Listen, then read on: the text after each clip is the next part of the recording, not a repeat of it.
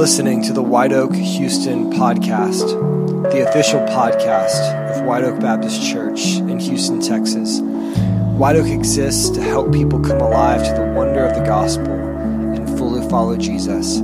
For more information, please visit us online at whiteoakchurch.net.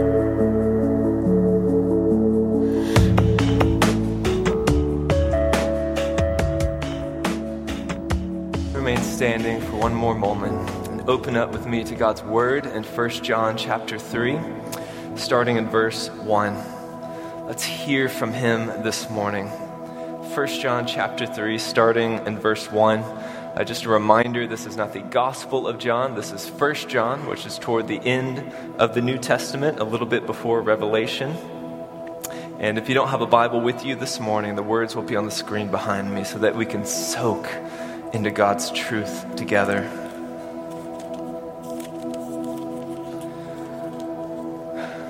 First John chapter 3 starting in verse 1 through 3.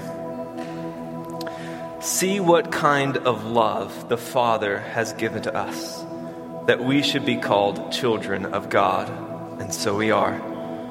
The reason why the world does not know us is that it did not know him. Beloved, we are God's children now, and what we will be has not yet appeared, but we know that when He, meaning Christ, appears, we shall be like Him, because we shall see Him as He is. And everyone who thus hopes in Him purifies himself as He is pure.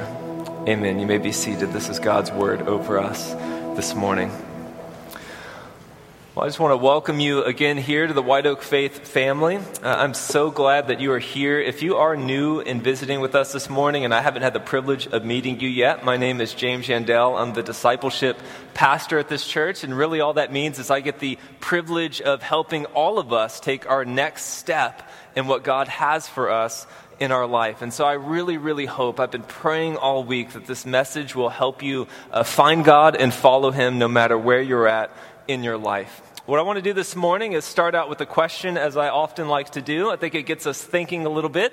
And uh, this may be an easier question for you than many questions that I pose in my sermons. And uh, I'm going to do a show of hands, but I don't want you to do it yet. So, my question is Do you think that church should feel like family? Now, I want you to think about all the implications of what that means, all right? Family shares the same name, right? A, a common identity.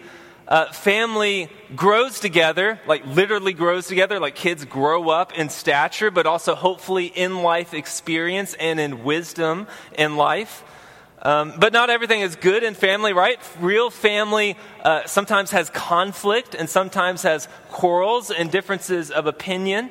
Uh, sometimes family doesn't always get along together. Sometimes family has to go through dark seasons together and through painful things in life. And so all this goes into what it means to be a family. So I want to pose the question again, and by a show of hands, who thinks that church should feel like family? Okay pretty much every person, probably every person. Uh, if you raised your hand in here this morning that you think that church should feel like family, you are 99.99% of where I want you to be by the end of the sermon. So you are way ahead of yourselves. Give yourselves a round of applause this morning. You are almost there. I got a few things I want to talk about of how we get there, but at least you have the spirit of where we're going. This morning, I'm talking about family and how church is a spiritual family. And we use a lot of different terms to live that out. One of the terms that we use often in our church is community, right? And that's just another term to say, you know what? We should do life together. We should be a family together. And we have things called community groups, which I'm going to talk about this morning. And that's a, a way for us to practice being family together. I've entitled my sermon this morning, Share a Meal, Share Your Life. And uh, I don't know about you, but I, I, sometimes you have these kind of dilemmas uh, in front of you. Maybe you have a problem in front of you, and like the solution to the problem doesn't really present itself immediately, right? So you're thinking hard about it. You're trying to brainstorm. I'm, good, I'm like a whiteboarder kind of person, so I try to whiteboard a lot of the times. And I was thinking about our community groups, and it just wasn't coming to me. How do we do this best? And then one time I was talking to Pastor John, and this phrase kind of came up in our conversation share a meal share your life. For me, this kind of boils down what it means for us to live in community. You have this thought, share a meal, which means we just get around the dinner table together and we just eat together, but most importantly, we're in each other's presence. And this is really countercultural because we are busy people, right?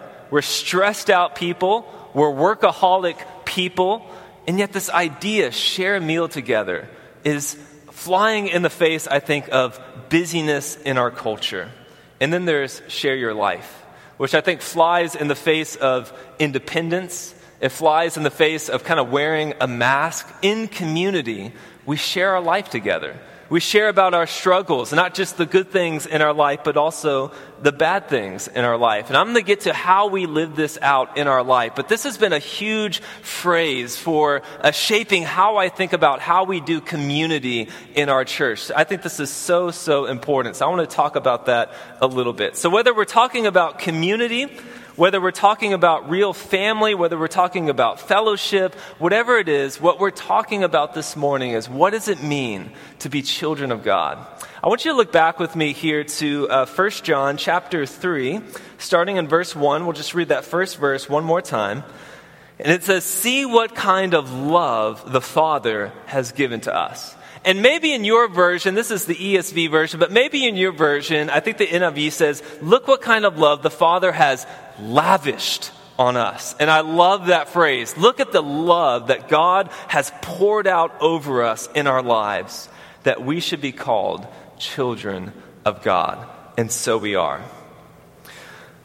Do you ever go down YouTube rabbit holes? Has anyone done that before? You just say, okay, I'm not the only one sometimes I get on the internet and I go down a rabbit hole. Maybe it's like on Reddit or maybe it's on YouTube. And like at the end of a couple of hours, I come out of the hole and I just, you know, like you question your life decisions. You're like, man, I, I, I got to get better at life. But sometimes you go down a rabbit hole and you come out feeling so much better. Well, I did that this week. I went down a rabbit hole on YouTube and I started watching surprise adoption videos. You ever watched these before? Like where they kind of surprise kids with the adoption papers or maybe they, they meet at the airport, right? Maybe you've adopted a kid from a different context. And so you have these like meetings that happen. I watched a whole bunch of uh, videos of those this this week. And those are the kind of videos where it's like, I'm not crying, you're crying kind of thing. I mean, I, love those videos. Go watch them if you've never done it before. I saw one where it was like this, this little girl and uh, her mom, uh, adopted mom, basically it was her birthday party and she like gave her a present. She opened it up and she read like her birth certificate where her last name had been changed to that family. And the girl just immediately like breaks down crying and hugging. I'm like, man, this is, this is what it's all about. Here's the thing you are adopted into the family of God. You are adopted into the family of God. When you believe in Jesus, some amazing things happen. You're rescued out of sin and put into the perfect righteousness of your Father. When you believe in Jesus, you are saved from guilt and uncleanliness and all the things we sing about in these songs and rescued into a life of love and of peace. And when you believe in Jesus, you are taken out of alienation from God, and you are adopted into the family of God. At the point of your salvation, your relationship with God is no longer creator and creation, it is father and son, or father and daughter. It's not how you feel in a particular moment. It's not anything that you do. It is what you become. You are a child of God through faith in the gospel. And I was thinking about this. this. This is actually a theological term from the Bible called adoption. We're going to learn a little bit this morning. This is a theological doctrine of the church that's called adoption. And it's not something we talk about that often. I think it's implied a little bit. We sing songs where we call God Father, but there's actually like kind of an official doctrine that revolves around this. And I've been to seminary and I've studied sort of church history, and uh, this concept isn't really talked about a lot, even though it's talked about about in the Bible. And I think there's some reasons for that. I think for one, we like to talk about forgiveness from sin a lot. We'd like to talk about the cross, that God rescues us out of guilt and shame, and all those things are good. But God doesn't call us to be always looking back to what we left behind. God is also calling us to look into what He's bringing us into, and that is in the family of God. I read this uh, quote from a theologian. I thought this was really good. He says, Forgiveness is not an end unto itself. The point of forgiveness is to remove the barrier that stands between us and God so that He can give us His Spirit and bring us into His everlasting family. That's the purpose of forgiveness, to bring you into the family of God. I also think adoption sometimes gets mixed up, especially out in society and for people who kind of think maybe they're Christians but don't really live it out. You know, we don't like to say that there's people in the family and people outside of the family. And so we like to say, you know what? We're all children of God. We're all in the family of God. But biblically speaking, that's just not true. The Bible says that there is an open door for anybody to get into the family of God. The door is wide open, huge. But you got to step into the door. You got to step into faith in Christ. That brings you into the family. And yet it brings us to this wonderful uh, uh, doctrine called adoption that happens when you believe. I summed it up like this. I was kind of trying to put it together, and I think this is adoption. Adoption is an act of God's free grace, whereby we become sons and daughters of God and have a right to all the privileges that come with being in the family of God. When you join a household, when you join a family, you get all the privileges of that family. Right? Let me list a few. God calls you by name. He brings you into his family. It says he sends us a spirit of adoption. Literally, we share God's last name. If you can get that image with me, we're in the family. God invites us to his very throne room. He says, Get near to me. I'm not going to be a distant father. I want to be a close father who knows you, and, and I want you to know me very closely. He provides for us, He protects us, and He gives us a family, right? He says, It's not just going to be me and you in life. I'm going to give you a family called the church, and all of you together are going to grow together. It's one thing for God to call you a servant, it's another thing for God to call you a friend. But God says you are a son and a daughter, and that is so much more powerful. When God becomes your father, your circumstances become your servant. When God becomes your father, your suffering becomes your servant. When God becomes your father, the circumstances in your life become your servant. Because you have all the rights and privileges that come with being in the family of God. Just a, qu- a few quick verses from the Bible if you kind of want to jot these down. Adoption is a huge theme in the Bible. John chapter 1 verse 12 says, But to all who did receive Christ, who believed in his name, he gave the right to become children of God. Romans 8:15 says, "For you did not receive a spirit of slavery to fall back into fear, but you have received the spirit of adoptions as sons, by whom we cry, Abba, Father." We get to say, Father, right? So, all throughout the Bible, there's this huge theme of adoption. And I kind of love how adoption has gotten really big kind of in our day and age, you know, like parents adopting kids, and that's been something that's really big uh, both in Christianity and outside of Christianity. I love that because that is the heart of the gospel. Let me ask you some questions. Who initiates adoption? The parent or the child? Who pays for the adoption, the parent or the child. It ain't the child. The child cannot pay for the adoption and for all the process that goes into it. The parent pays for the adoption. God paid for the adoption through the death of Jesus Christ. There was a price, and God paid it. I love adoption because once you're in the family, you're in the family. It's unconditional, based on God's grace. Doesn't matter how you feel in a particular moment. Doesn't matter what you believe in a particular moment. All that matters is that God has adopted you. Family is what you are. Here's the problem. Look at verse 2 and 3. It says, Beloved, we are God's children now. First of all, I love that. He says it like five times. You got to be reminded you're beloved. You're a child of God. You're a son of God. You're a daughter of God. And then he goes on, he says, What we will be has not yet appeared.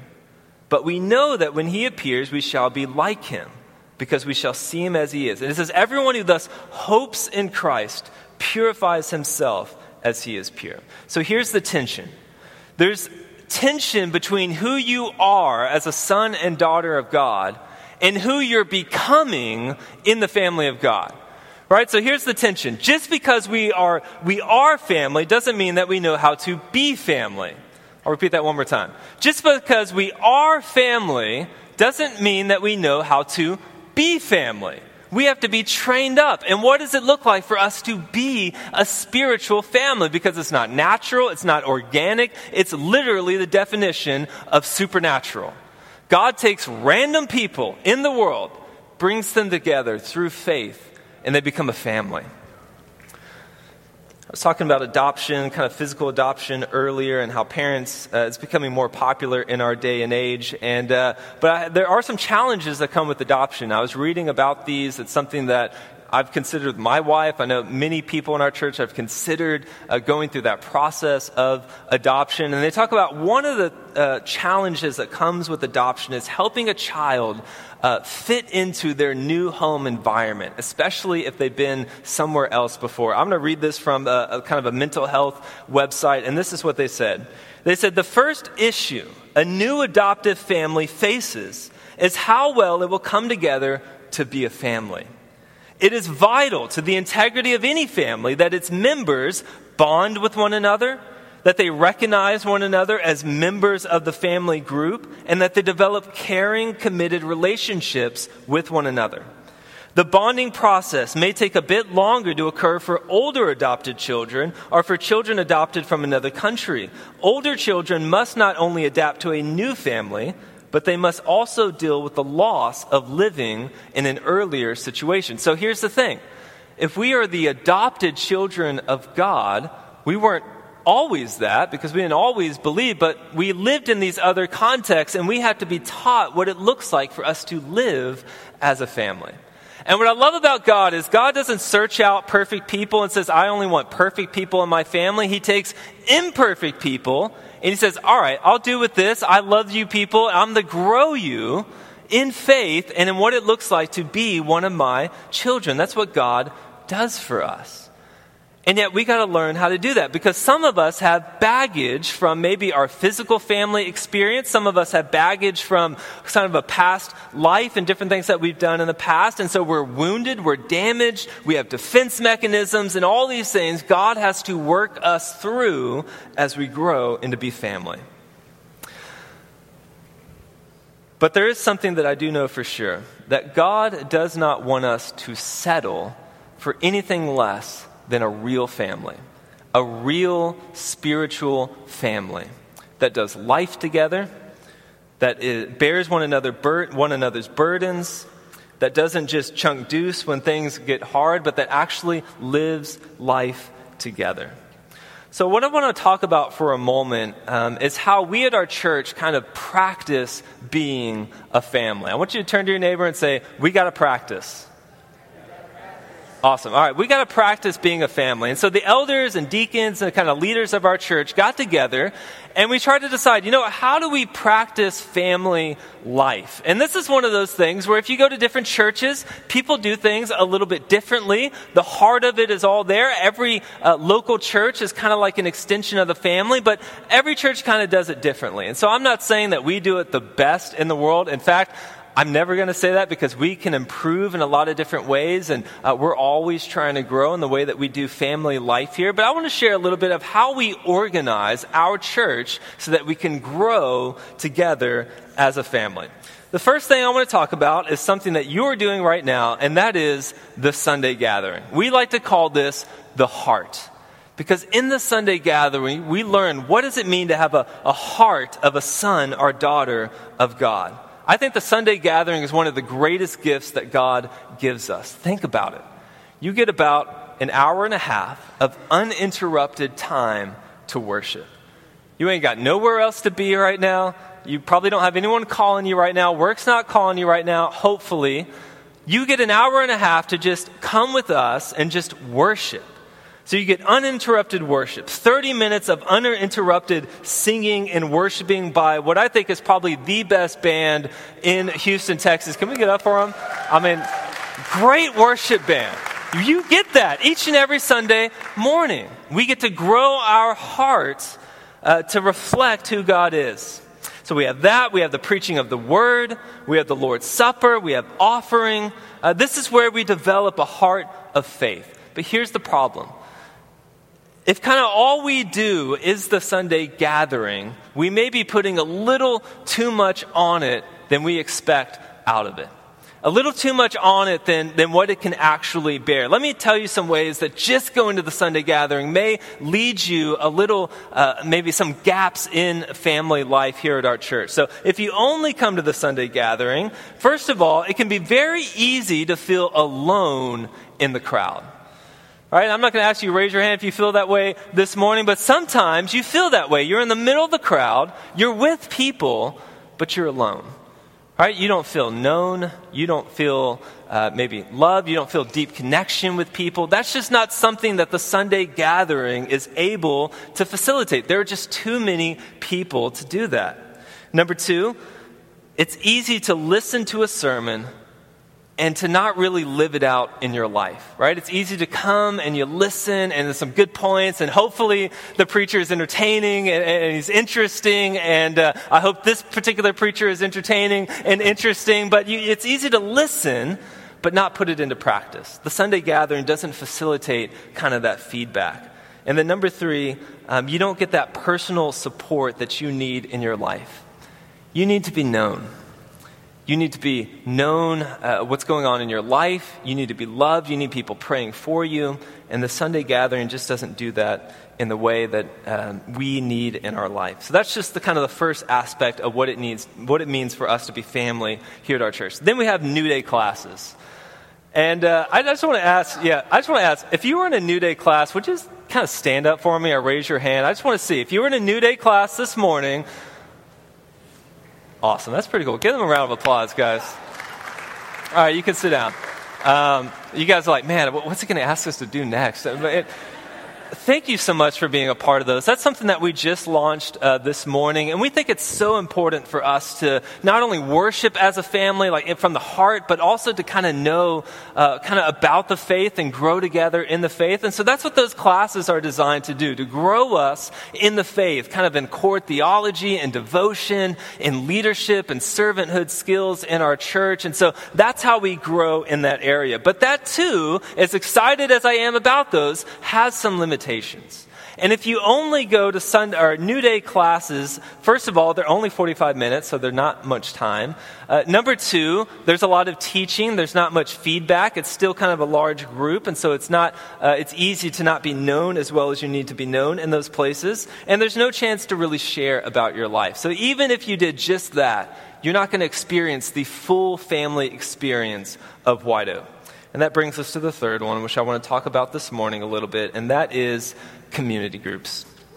We call these the hands of our church, right? You see, you, you like that? You got the heart, you got the head. Community groups are like the hands because that's where we actually put into practice what we've learned in our New Day classes, right? We learn it there, we put it into practice through community groups. And so, what I'm trying to communicate this morning is that these things are not meant to kind of replace and be interchangeable. We've designed them to be kind of complementary, right? They kind of grow different aspects of our faith. So, just like the dude, I was just thinking about this. I don't work out that often. I actually just started doing the seven minute workout. I've done 28 days in a row, and so I feel really good about that. Um, I know it's only seven minutes, but it's a start. But I don't go to the gym, but I've heard this saying that there are some dudes who go to the gym and they skip leg day, right? That's a thing. You only work out kind of your arms or whatever. And so I feel like maybe going to just one of these things or maybe two of these things, you're kind of skipping out on the full growth experience that we have at our church. You like that illustration? I love the illustration. But here's the thing. We're called to grow in all these areas. And I think probably the best place to live out the faith in our church is through these community groups. So, as a discipleship pastor, I'm always trying to take you from the crowd and take you to the community. right? I want to take you from the crowd, the large crowd, and I want to take you to a smaller gathering of people where you can be known. Because here's the thing as we grow as a church, and we're definitely growing as a church, God is blessing us in that way, but as we grow as a church, we also, we also have to intentionally get smaller. Right? We have to intentionally get smaller. I hear this sometimes where people say, you know what, I feel really disconnected because I don't know everyone's name in the church. And I just want to speak to that for a second. The goal to me is not for you to know everyone's name, but for you to be known by someone in the church. Right? I would rather you have deep connections with a few people than to have shallow connections with everyone. And that's the goal of community groups is to build these deep connections in our life. Knowing everyone's name, that's Facebook. We don't need Facebook. We need family. And so I like to think of it this way. This right here, the Sunday gathering, is kind of like your extended family, right? And community groups are kind of like your immediate family, right? You don't know everybody in your extended family that well. You might know them by name or maybe not or whatever, but you know people in your immediate family. And that's kind of how community groups are designed to have a few people in your life who know you and can help grow you. So I want to put up a picture here this morning. Uh, this is uh, my community group, which I love so much. This is my community group from past, uh, this past semester. And I'm just going to leave this up here as I try to paint a picture of what community group life is like. So in our community groups, first we meet throughout the week. Because we know that Sunday morning is probably not enough for us to grow closer together, right? We need that sort of midweek push in our life where we get together, we're praying for each other. And I've heard from so many of you that you say, you know what? It's like my lifeline in the middle of the week where I get to be with other believers and I get to grow together with them in the faith. And so we meet throughout the week. We have age specific, kind of life specific groups, and we also have all ages groups that meet throughout the week. So we have some that are designed for young couples or maybe young professionals, but we also have all age groups depending on kind of what you, where you're at in life and what you want out of your group. So we have all these different options throughout the week. We meet in homes. Because we see that not only in Scripture, that Christians and early followers of Jesus met in the temple, but they also met in homes throughout the week. And so uh, we have amazing group leaders in our church who have opened up their home, literally cleaned their home up every single week so that we can come and be a part of it and they can host. And I just love those people so much because I think they model servant leadership in our church. They open up their home for us to gather together. Like I said, we share a meal together. And uh, we just implemented this probably in the past uh, two semesters or so, and it's gotten so much better. And I just love this idea. We do a potluck in our group, and so we all kind of bring different things, and we gather around the dinner table and we share a meal together. And it's amazing. It's a free meal every week, and you don't have to pay for that meal, right? So it's amazing to get together and do that. We share about what's going on in our life. We get, uh, in our group at least, we have a time where we're all together, but then we kind of break up into guys and girls. And uh, I know if you're a guy in here, the thought of getting a small group of guys and sharing your struggles is probably not that appealing. But you know what? I think guys also like to share about their triumphs. What's going on at work this week? What have you accomplished this week? And we do both of those things. We share about our week because we want to be transparent. Community groups are where we take off the mask and we love each other for who we actually are. So we share about our life in our groups, we share a meal together, we give and receive prayer together, and we live out the faith and we make lifelong friends together. And I just want to speak to you this morning. First, if you're someone who's never kind of participated in community groups, you're not, you're not really sure kind of what that's about, if that's you this morning, I would love for you to just try it out.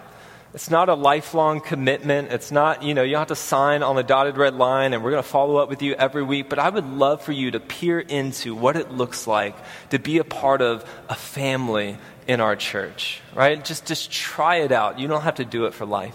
And if you're someone who's been in our community groups before, and I think there probably are a few people who said, you know what, I did it and I didn't think it was that great. If that's you this morning, I just want to say, I'm sorry about that. Uh, I'm so, so sorry about that. We, we do try to make them better every single semester. And I just want to appeal to you and say, you know what? There is no perfect group of people.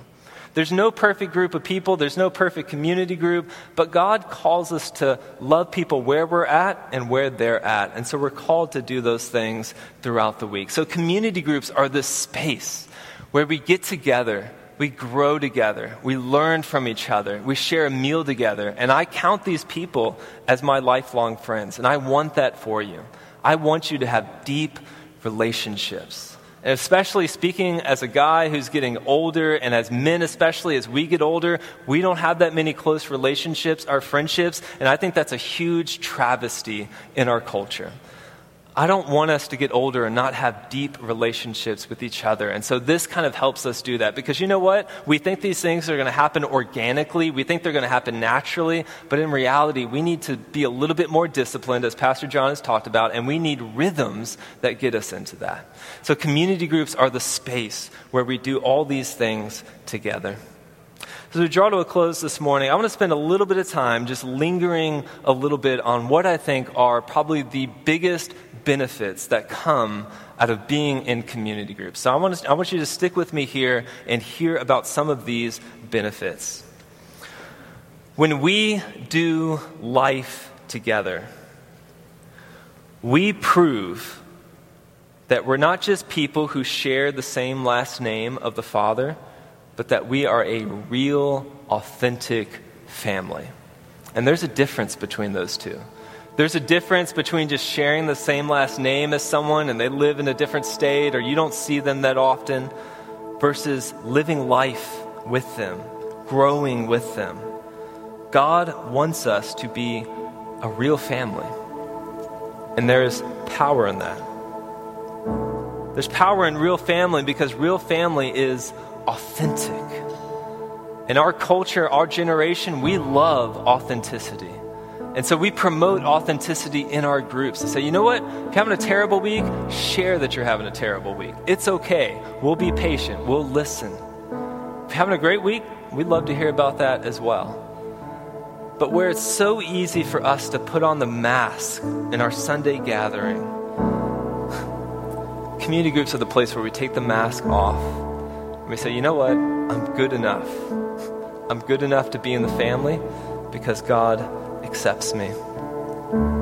Real family is empowering because God doesn't just intend for you to be just a, a well of knowledge. Doesn't just intend for you to soak up all this information about Christianity and never pour out. So it's like Sundays, it's like we're getting, we're, we're, receiving, and New Day classes, we're receiving, and then community groups are part of where we live that out, where it pours out into other people. So many times in the Bible, it talks about the one another's. Love one another, bear one another's burdens, forgive one another, support one another, help one another. When someone's in sin, we call each other out.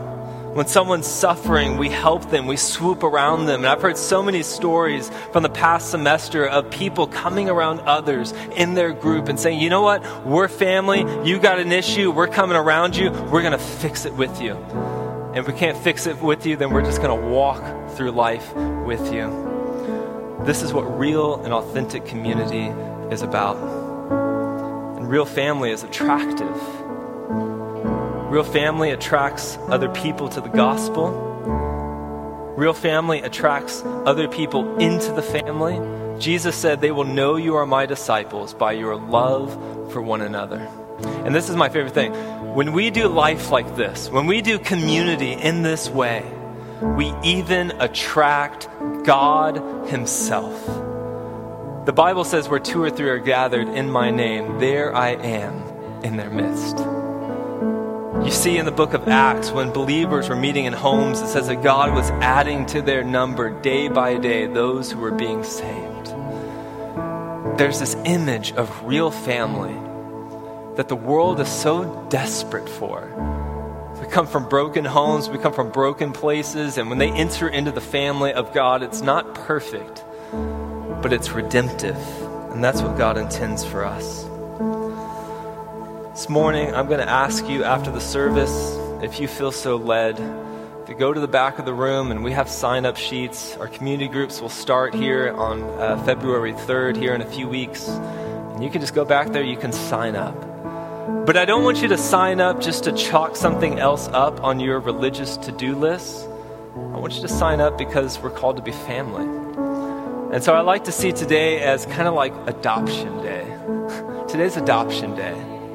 God adopted us, and we're called to adopt other people into our family. So when I join a community group, it's saying, you know what, I know these people aren't perfect, but I'm going to adopt them for a season. I'm going to do life with them, and I'm going to grow with them. I know that community is not easy, but it is worth it. You say, I'm not a follower of Jesus. It's all right. Still learning. Come peer into what family life is like. Say, I'm too busy. I get that. But if you're busy Wednesday, Thursday, and Friday night of every single week, then we got to have a conversation about how much you got on your plate. Maybe you need to scale back a little bit. What if I can't come every time? That's all right. Come as often as you can. This is what it means to be real family. I started this morning and I asked you to raise your hand if you believe that church should feel like family. And I think every single one of us raised our hand. Yes, we want church to feel like family. But if we're going to feel like family, we have to act like family, be family. We have to step into family, step into these places. And that's the only way it's going to feel like family. So I encourage you to do that. And uh, I believe it's something that's good for you and that it's good for our church. Let's pray. Dear Heavenly Father, I thank you for today. I thank you for adoption. Something I, I didn't really think about, Lord, uh, before this sermon. It's something I kind of took, uh, maybe took it for granted that I'm in your family by faith. I thank you for allowing us to step into your family and to be called sons and daughters of God. Bless us this morning, Lord. Bless our groups, Lord. Bless each and every person who's going to say, you know what? I need community in my life, I need family in my life. And I just pray that you would bless our groups this semester and that they would be the best groups that we have ever had, where life is lived out, problems are solved, people are prayed for, and where real family happens. We love you, Lord, and it's in the name of the Father, and the Son, and the Holy Spirit we pray. Amen.